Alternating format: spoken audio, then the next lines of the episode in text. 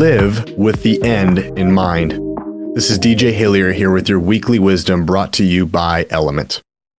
After spending the past five years interviewing some of the world's brightest and wisest leaders in the world, I found a particular curiosity for asking elderly folks for advice.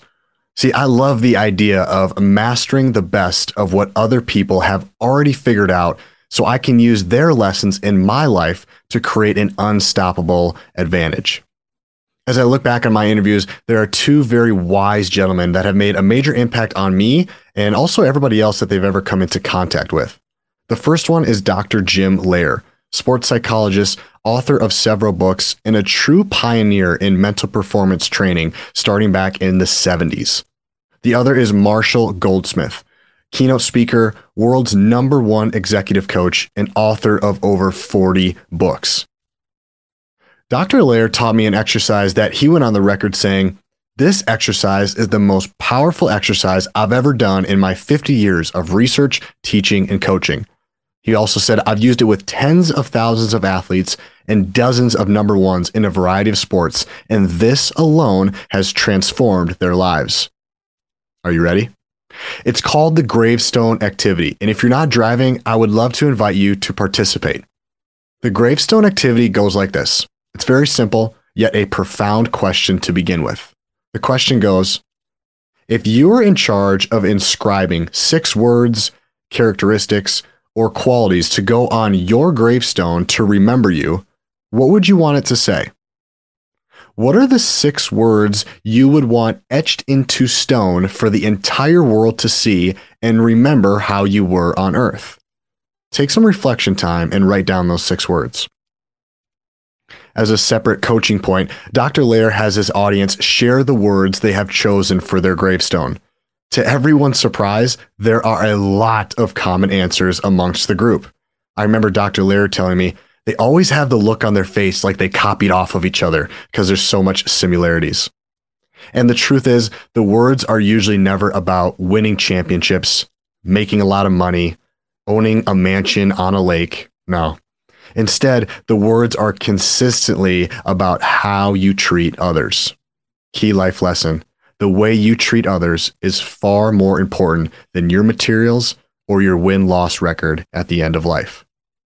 Now, back to the activity. You have your six words. Without overthinking, I want you to circle the top three out of the six you have written down. Circle the three that mean the most to you. Now, from these three words, I want you to draw three lines coming out of each word.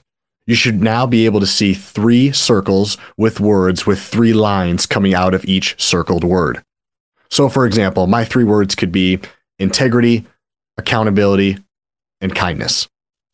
Now, for most of us, we live in at least two different settings of our lives, both personal and professional. I would like you to stretch and find a third domain. So for me, it would be professionally at work, personally with my wife and family, and third as an athlete. For a high school student listening, it could be their first is a student, their second is as a son or a daughter, and maybe third is an athlete. Now, what I want you to do is come up with three ways that you can live your highest qualities in all three aspects of your life. Call it a three by three. For example, my first word was integrity. So, how can I fill out and answer the question of how can I have integrity in my profession at work, personally with my wife and family, and as an athlete? Repeat that process for all three of your main words. See, it's one thing to think about your gravestone and consider the words that you want people to use at your funeral, but it's a complete other thing to write out how you're going to live by it. Similar to a road trip, it's great to know the destination, but it's not very helpful if we don't know how we're going to get there. That's what the gravestone activity can help with. Marshall Goldsmith taught me a similar concept that can be done at any time and can provide you with some direction on what to do with your life. Marshall says this close your eyes and take yourself to the end of your life. Imagine you are on your deathbed and it's almost your time to leave this earth. You're getting ready to take your last breath, and you are awarded the opportunity to send advice to the person listening to this podcast right now. what would that 95 year old self say to you right now? What would they tell you? Whatever it is that they say, they are right. And that's what you should go do right now. Similar to Dr. Loehr, Marshall has spent a significant amount of time with people who have been on their deathbed, and he continues to see and hear three main things, three pieces of advice that are applicable for you right now. The first piece of advice is three words be happy now. Not tomorrow, not next week, not next year. Be happy now. The greatest Western disease is called I'll be happy when. When I get the promotion, when I get a nice car, when I retire. Learning from older people, Marshall says, is one of the biggest regrets is focusing more on what they didn't have versus focusing on all the great things they did have. If you are even listening to this, you are already in a category of some of the luckiest human beings to be alive. Don't forget that.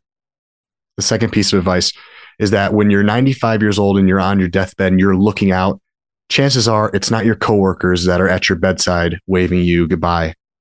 It's the people that are closest to you. And you realize these people are kind of important. Don't forget that. And lastly, if you have a dream, go for it. Because if you don't go for it when you're 35, you may not when you're 45, and you probably won't when you're 85. And it doesn't have to be a big one, it can be a small one. If other people think your dream is goofy, who cares? It's your life, not theirs.